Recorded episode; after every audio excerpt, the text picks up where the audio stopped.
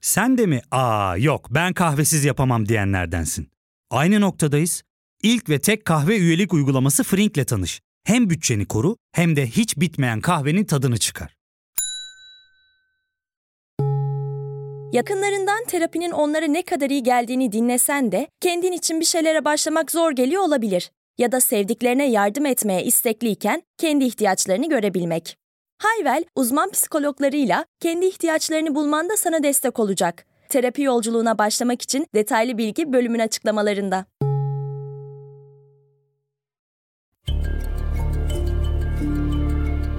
Merhaba, ben Ali Yağız Baltacı. Bilgisel'in bu bölümünde son yılların en popüler siyasi figürlerinden biri olan Ekrem İmamoğlu'nun politik kariyerini inceleyeceğiz. Hazırsanız başlayalım.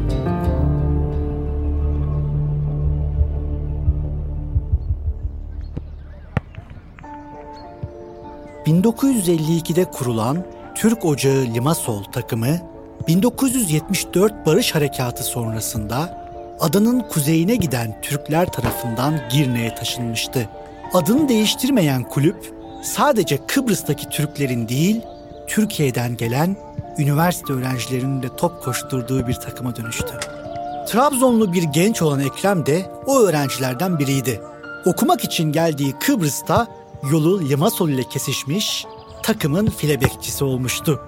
Kendisine uçan çuval lakabını takan takım arkadaşları günün birinde Ekrem'i bir toplantıya davet etti. Arkadaşlarını kırmayan Ekrem böylece Kıbrıs'ta demokrasi toplantılarına katılmaya başladı. Siyasetle de ilk teması burada oldu.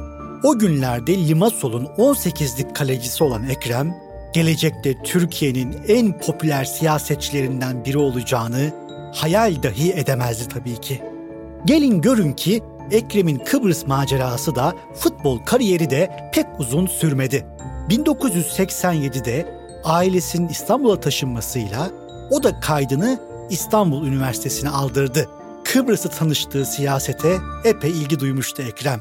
Bu ilgisi İstanbul'da da devam etti. SHP'nin genel başkanı Erdal İnönü'yü beğeniyordu bu genç adam. Ancak babasının ricası üzerine kentli muhafazakarların sağ liberallerin partisi olan ANAP'ın gençlik kollarına katıldı. 2000'lerle birlikte Ekrem İmamoğlu da 30'lu yaşlarına girdi. 2002-2003 sezonu sırasında Trabzonspor'un yönetim kurulunda yer alıyordu. Aynı dönemde 3 Kasım 2002'de AK Parti'nin tek başına iktidar olması merkez sağında dengelerini değiştirmişti. DYP ve ANAP'a oy veren, bu partilerde örgütlenen insanların çoğu AK Parti'ye yöneldi. Ancak Ekrem İmamoğlu istisnalar arasında yer alıyordu. Atatürkçü düşünceleri onu siyasetin soluna sürükledi. Böylece 2008'de hayatını değiştirecek kararı verdi ve CHP üyesi oldu. Hemen ertesi yıl Beylikdüzü Belediye Başkanı adayı olmak istediğini iletti partisine. Ancak CHP'li yöneticiler Ekrem Bey'i bu göreve uygun görmedi. Fakat dönemin CHP Genel Başkanı Deniz Baykal, belediye başkanlığı adaylığı talebini veto ettiği bu genç siyasetçiyi büsbütün kaybetmek istemiyordu. Bu yüzden İmamoğlu'nu CHP Beylikdüzü ilçe başkanlığı görevine getirdi. Ekrem Bey bu fırsatı iyi kullandı. O yıllarda Marmara Denizi'nin kıyısında kalmış, atıl bir bölge olarak bilinen bu ilçede önemli çalışmalar yaptı. CHP'nin halkla iletişimini arttırmak amacıyla kurduğu dayanışma evleri ve sosyal yardım ağları da bu çalışmaların başını çekiyordu. 2010'da yapılan referandumun sonuçları Beylikdüzü içinde önemli bir gelişmeye sebep olmuştu. AK Partili bir belediye tarafından yönetilen ilçenin seçim sandıklarından hayır kararı çıkmıştı. Bu sadece Beylikdüzü için değil, Ekrem Bey için de önemli bir karardı. 30 Mart 2014 yerel seçimlerinde ise Beylikdüzü Belediyesi başkan adayıydı Ekrem İmamoğlu. Seçimi %50,83 oy oranıyla kazandı.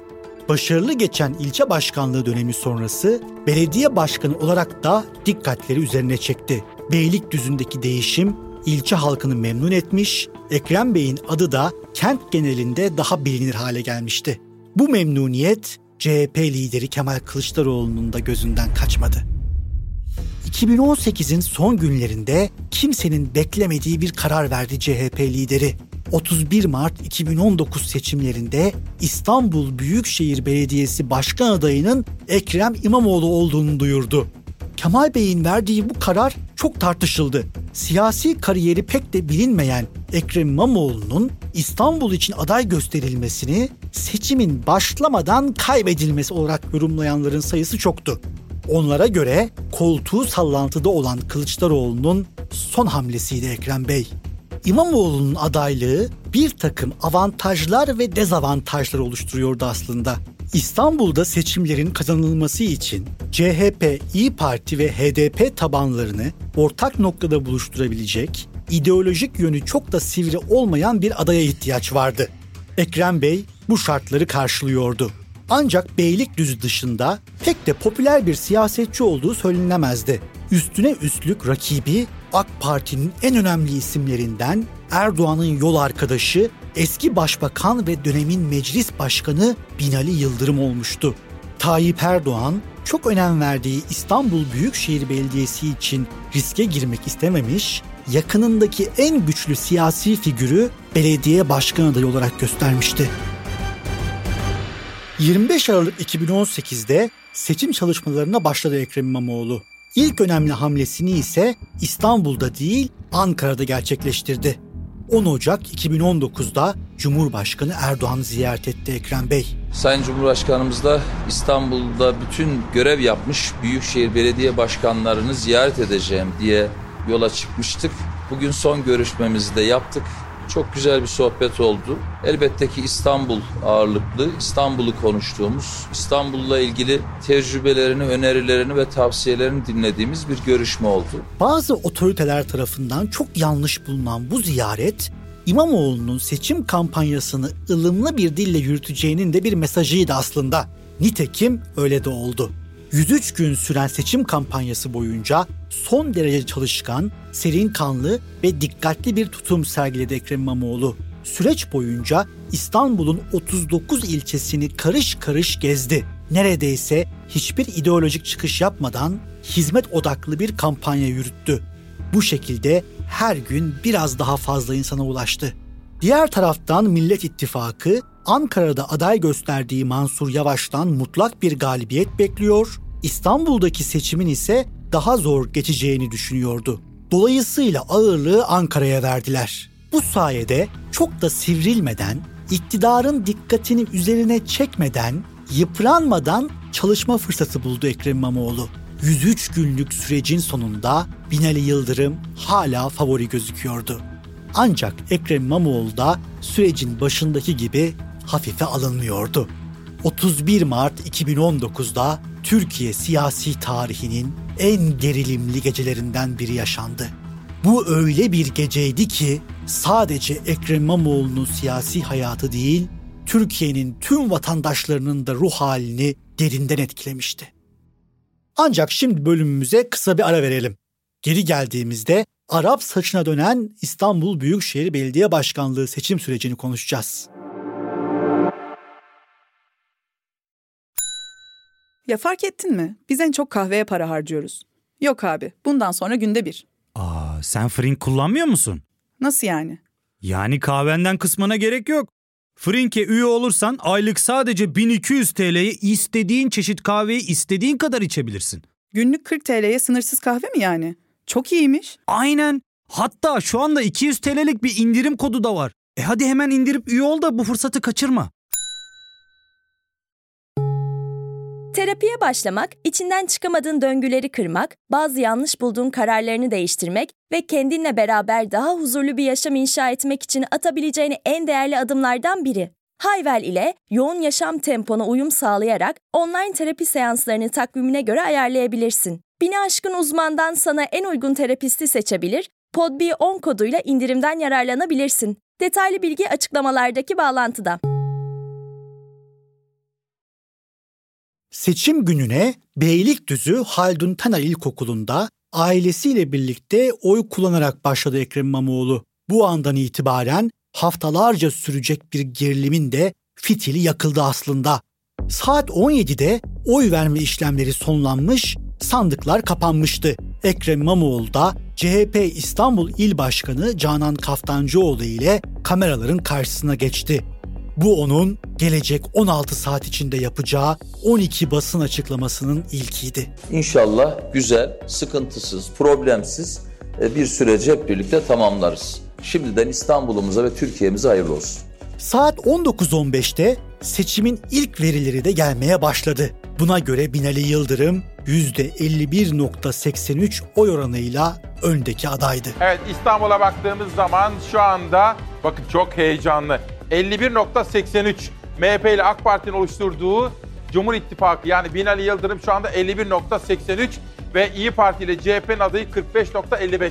Oyların dörtte birine yakını açılmış. AK Partililer derin bir nefes almıştı. Belli ki Binali Yıldırım bu yarışı kolayca kazanacaktı. Bu noktada Ekrem İmamoğlu yeniden kameraların karşısına geçti. Bu bizim manipülasyon endişemizi daha da güçlendirdi, kuvvetlendirdi. Yüksek Seçim Kurulu'nu göreve davet ediyorum. Onlarca yıldır gururumuz olan Anadolu Ajansı'nı göreve davet ediyorum. Bu milli bir sorumluluktur. Saatler 23.22'yi gösterdiğinde Yıldırım ve İmamoğlu arasındaki oy farkı 3500'e inmişti. Herkes İmamoğlu'nun öne geçmesini beklerken bu sefer Binali Yıldırım kameralar karşısına çıktı ve seçimi kazandıklarını iddia etti. Seçim sayımları, gayri resmi sonuçları 31.124 sandıkta tamamlanmış bulunuyor. Bu sonuca göre İstanbul'da seçimi kazandık. Bir anda İstanbul yerel seçimleri bulanık bir sürece dönüştü. Adeta bir sinir harbi yaşanıyordu. Adaylar arasındaki oy farkı 3500'e indiği andan itibaren veri girişleri durdurulmuştu. Ekrem İmamoğlu ise açıklama üstüne açıklama yapıyor, halkı süreç hakkında bilgilendiriyordu. Ben vatandaşlarımızı bilgilendirmek zorundayım. Yaptığımız istatistiki verilere göre yüzde 90'ları aştıktan sonra işleri daha da zorlaşacak. Buradan belirtiyorum. Kafaları karıştı. Herkesin gözünün içine baka baka şunu söylüyorum. Hak yemedim yemem ama hakkımı da yedirtmem. Bu kadar net. Bu tutumuyla halkın güvenini kazanmış, onların gözünde yükselmişti İmamoğlu. Tek bir oyun bile peşine düşüyor, büyük bir dirayet gösteriyordu. Sabah 7'ye kadar süren sinir harbinin ardından YSK nihai sonucu açıkladı. Ekrem İmamoğlu 27 bin küsur oy farkla İstanbul'un yeni başkanı seçilmişti. Fakat siyasi iktidar bu yenilgiyi kabullenemedi. Binali Yıldırım'ın seçimi neden kaybettiğini soran kişilere verdiği yanıt bunu açıkça ortaya koyuyordu. Seçim neden iptal edildi başkanım? Çok basit çünkü çaldılar. AK Parti'nin iddiasına göre İstanbul seçimlerindeki sandık görevlileri kanunda belirtildiği şekliyle kamu çalışanı değildi. Onlara göre ortada bir usulsüzlük vardı. Bu gerekçeyle seçimin iptalini talep ettiler. Ne var ki itiraz ettikleri tek şey İstanbul Belediye Başkanlığı seçimleri olmuştu aynı oy zarflarında yer alan belediye meclisi ve ilçe belediye başkanları için atılan oylara itiraz etme gereği duymamışlardı. Seçimin tekrar edilmesi talebini değerlendiren YSK 6 Mayıs 2019'da 4'e karşı 7 oyla Büyükşehir Belediye Başkanlığı seçiminin iptaline karar verdi. Ekrem İmamoğlu ve Binali Yıldırım tekrar yarışacaktı.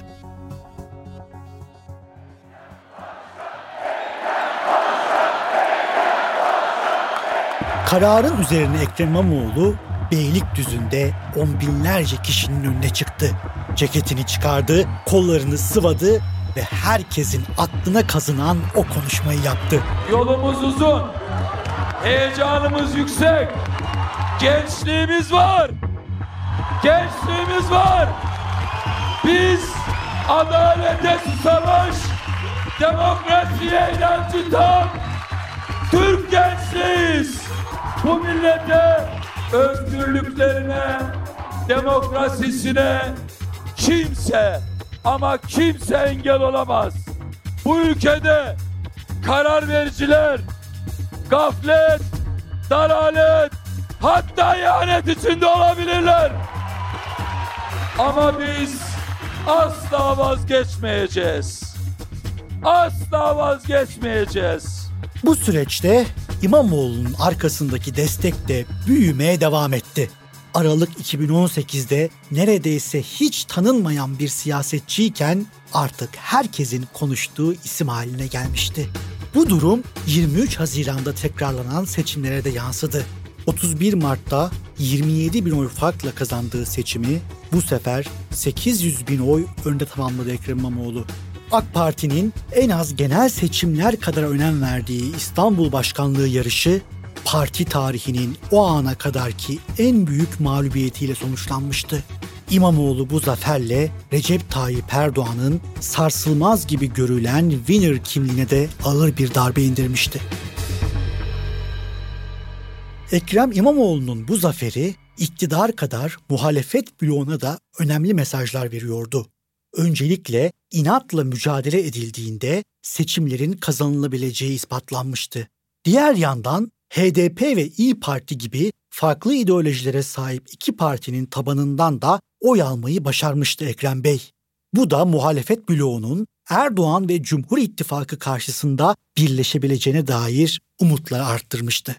Ekrem İmamoğlu 3,5 yıldır İstanbul Büyükşehir Belediye Başkanlığı görevini sürdürüyor. Bu süreçte iniş ve çıkışlar yaşasa da İstanbul seçimlerinde saldığı karizmasını önemli ölçüde korumayı başardı.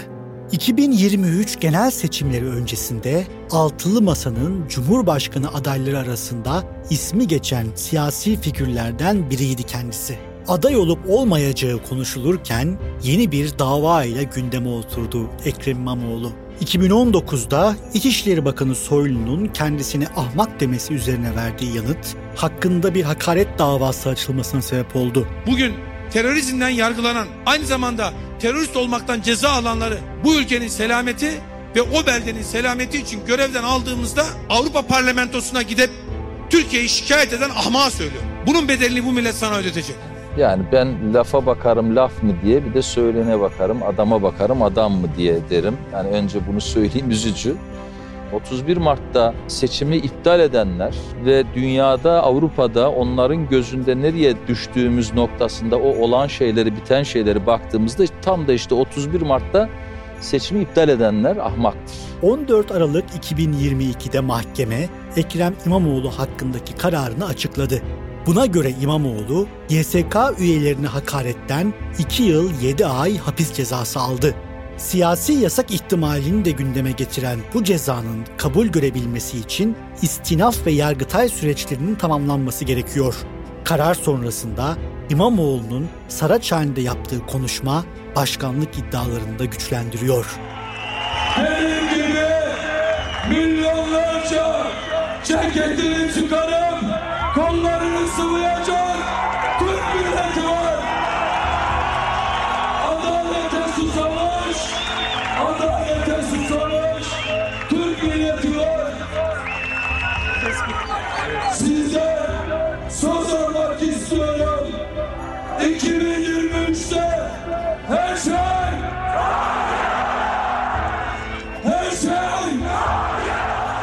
Aday olup olmayacağı tartışmaları bir yana bildiğimiz bir gerçek var. Yıllar evvel Kıbrıs'taki yarı profesyonel futbolcuların katıldığı demokrasi sohbetlerinden Türkiye'nin son dönemde gördüğü en etkin siyasetçilerinden birinin doğduğu. İmamoğlu'nun siyasi kariyeri nereye evrilecek bunu yakın zamanda elbette göreceğiz. Ancak bu davayla başlayan süreç tahminlerimizden daha yoğun bir seçim döneminin de bizi beklediğini gösteriyor.